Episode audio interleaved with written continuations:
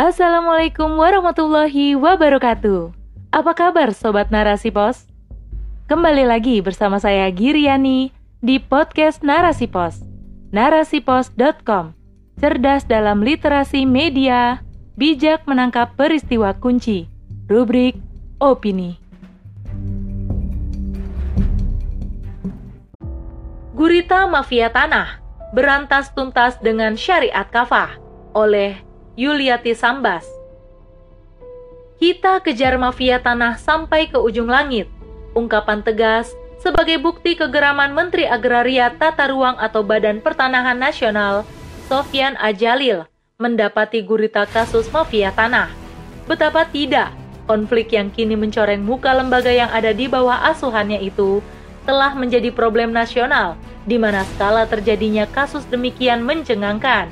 242 kasus tercatat oleh BPN dari 2018 hingga 2021 dengan satu kerugian kasusnya dilaporkan hingga miliaran rupiah. Itu baru yang tercatat. Fakta sesungguhnya ibarat fenomena gunung es. Korban atas sengketa lahan yang terendus sebagai aksi mafia tanah pun beragam. Ada dari kalangan personal warga, semisal kasus artis Nirina Zubir, pejabat negara seperti Dino Jalal, pengusaha atau perusahaan, hingga lembaga negara, semisal sengketa lahan TNI Angkatan Laut di Kelapa Gading Barat, Jakarta Utara. Banyak kalangan bereaksi keras dengan kasus-kasus tersebut, mulai dari Jaksa Agung, Sekretaris Jenderal Konsorsium Pembaruan Agraria, dan pihak terkait lainnya, hingga tuntutan bagi DPR untuk memanggil Menteri ATR atau BPN dan Kapolri pun mengemuka. Upaya yang dilakukan oleh pemerintah dalam hal ini tak jua membuahkan hasil. Terhitung sejak tim pencegahan dan pemberantasan mafia tanah yang berasal dari Kementerian ATR atau BPN dan Polri dibentuk pada tahun 2018. Ditambah lagi personil untuk memperkuat tim dengan memasukkan Kejaksaan Agung di tahun 2020 dan kini menambah skala koordinasinya bersama Komisi Yudisial dan juga KPK. Namun hingga kini, oknum-oknum yang terlibat kasus mafia tanah seolah sakti mandraguna.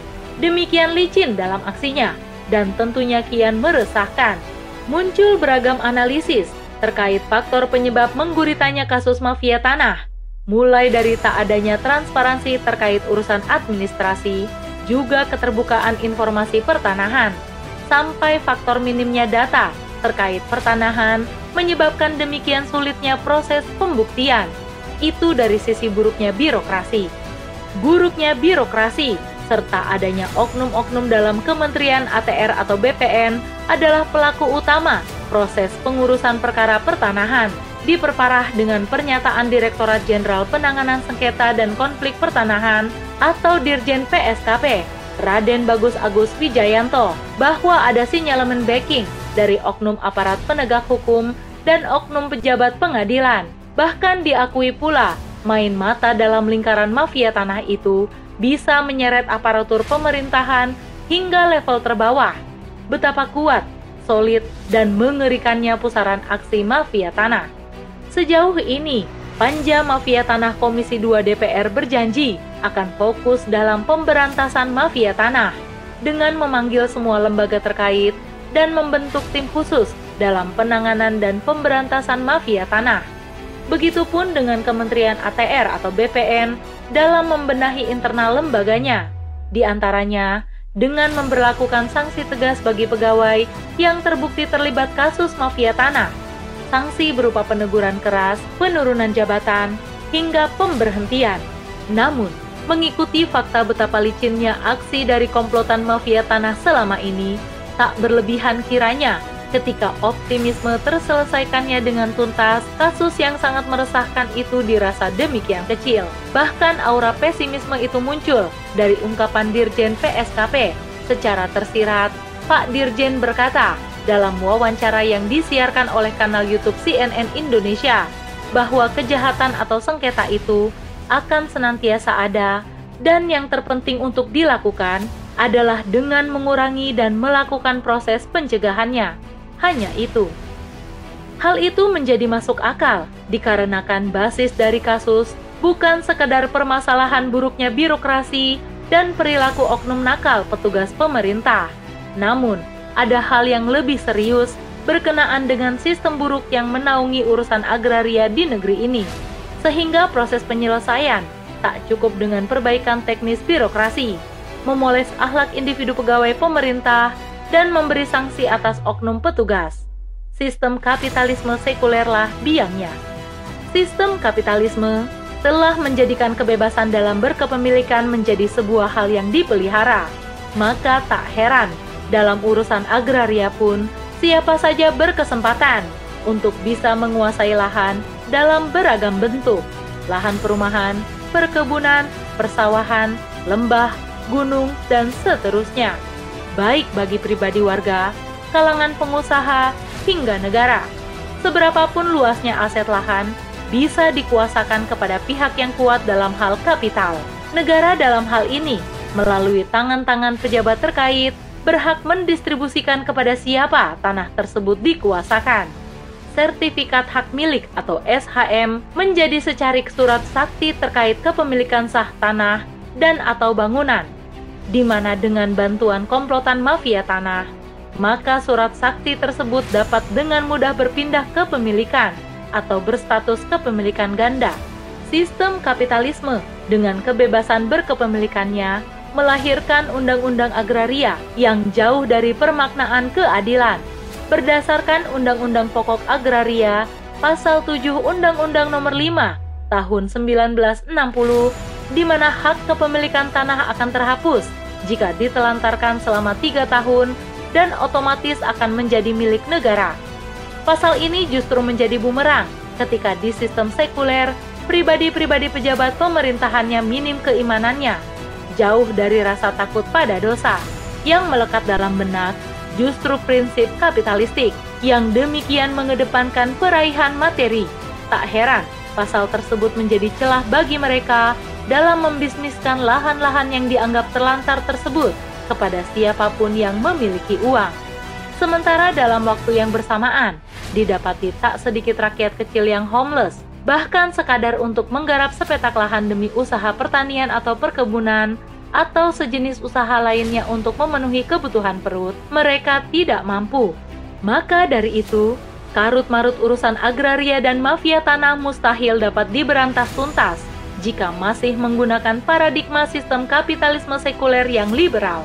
Dibutuhkan langkah revolusioner dengan misi yang luas dan jauh ke depan berupa perubahan dari akar permasalahan yakni sistem yang menaunginya.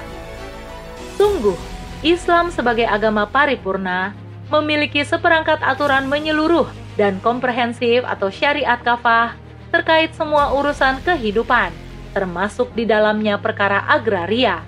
Sistem aturan Islam bersandar pada asas yang kuat, yakni akidah Islam. Fondasinya adalah ketaatan pada perintah Allah Al-Khaliq Al-Mudabir. Syariat kafah tersebut hanya bisa terjamin penerapannya dalam sistem pemerintahan khas bernama Daulah Khilafah Islamiyah. Sebagaimana apa yang diteladani sahabat Khulafaur Rasidin terhadap contoh yang mereka dapatkan dari sosok baginda Rasulullah Shallallahu Alaihi Wasallam. Bahkan kecemerlangan peradaban yang terbangun olehnya menjadikan negara mampu mempersembahkan kesejahteraan dan keadilan hakiki atas semua individu rakyat. Hal itu tercatat dalam bentangan sejarah hingga hampir 1400 tahun lamanya. Satu pencapaian yang mustahil bisa diungguli oleh sistem pemerintahan lain selainnya. Syariat mengamanatkan bahwa pemimpin dan seluruh penyelenggara pemerintahan adalah sosok-sosok yang mengemban tanggung jawab untuk mengatur dan memastikan semua urusan rakyat dapat teraih dan terselenggara dengan baik. Sabda Rasulullah Shallallahu Alaihi Wasallam Pemimpin yang memimpin rakyat adalah pengurus atau roin dan ia bertanggung jawab atas rakyat yang dia urus. Hadis riwayat Al-Bukhari.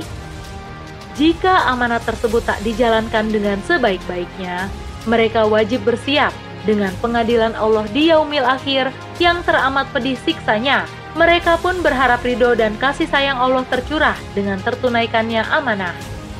Maka proses fit and proper test untuk menjaring para pejabat pemerintahan adalah dengan memperhatikan seberapa kuat ketundukan mereka terhadap syariat, selain dari sisi kecakapan dalam mengemban amanah jabatan. Hal itu akan menjamin bahwa mereka tak akan terbuai bujuk rayu nafsu duniawi ketika menjalankan tugas pengurus rakyat. Terkait urusan pertanahan, syariat memandang bahwa tanah beserta segala sesuatu yang ada di langit dan bumi adalah milik Allah Subhanahu wa taala sebagaimana firman-Nya dalam Al-Qur'an surat An-Nur ayat 42 dan kepunyaan Allah lah kerajaan langit dan bumi dan kepada Allah lah kembali semua makhluk. Allah Subhanahu wa taala sebagai pemilik hakiki telah memberikan kuasa kepada manusia sebagai makhluk untuk menggunakannya sebagaimana aturan yang Dia tetapkan bahwa Allah menetapkan sistem kepemilikan itu menjadi tiga jenis, kepemilikan umum atau al-mikiyah ammah, kepemilikan individu atau al-milkiyah fardiyah, dan kepemilikan negara atau al-milkiyah daulah. Apa-apa yang merupakan harta bersama atau umum tidak layak untuk dikuasakan kepada pihak mana pun, baik individu maupun negara. Hal itu termasuk bidang-bidang tanah di mana di atas permukaannya terbentang semua hal yang dibutuhkan oleh komunitas masyarakat, seperti jalan, sungai, danau, hutan, dan lautan. Juga jika di permukaan tanah tersebut terdapat deposit melimpah dari barang tambang. Adapun kepemilikan individu, maka perolehannya itu berasal dari enam cara. Hasil jual beli, hibah, waris, menghidupkan tanah mati atau ihya al-mawat, membuat batas pada tanah mati atau tahjir, dan pemberian negara kepada rakyat atau ikto. Kekhasan dalam sistem syariat dalam memandang status kepemilikan tanah adalah dari sisi produksi. Artinya, bahwa siapa pun individu yang mampu menjadikan suatu tanah produktif, maka ia tetap dengan kepemilikannya. Ketika kondisi sebaliknya, maka kepemilikan pun secara otomatis hilang untuk berganti pada pribadi lain yang mampu menghidupkannya. Dari sini, maka tidak akan didapati dalam sistem Islam individu yang rakus dengan kepemilikan. Ia menguasai tanah yang demikian luas, namun ditelantarkan hingga menjadi tanah mati.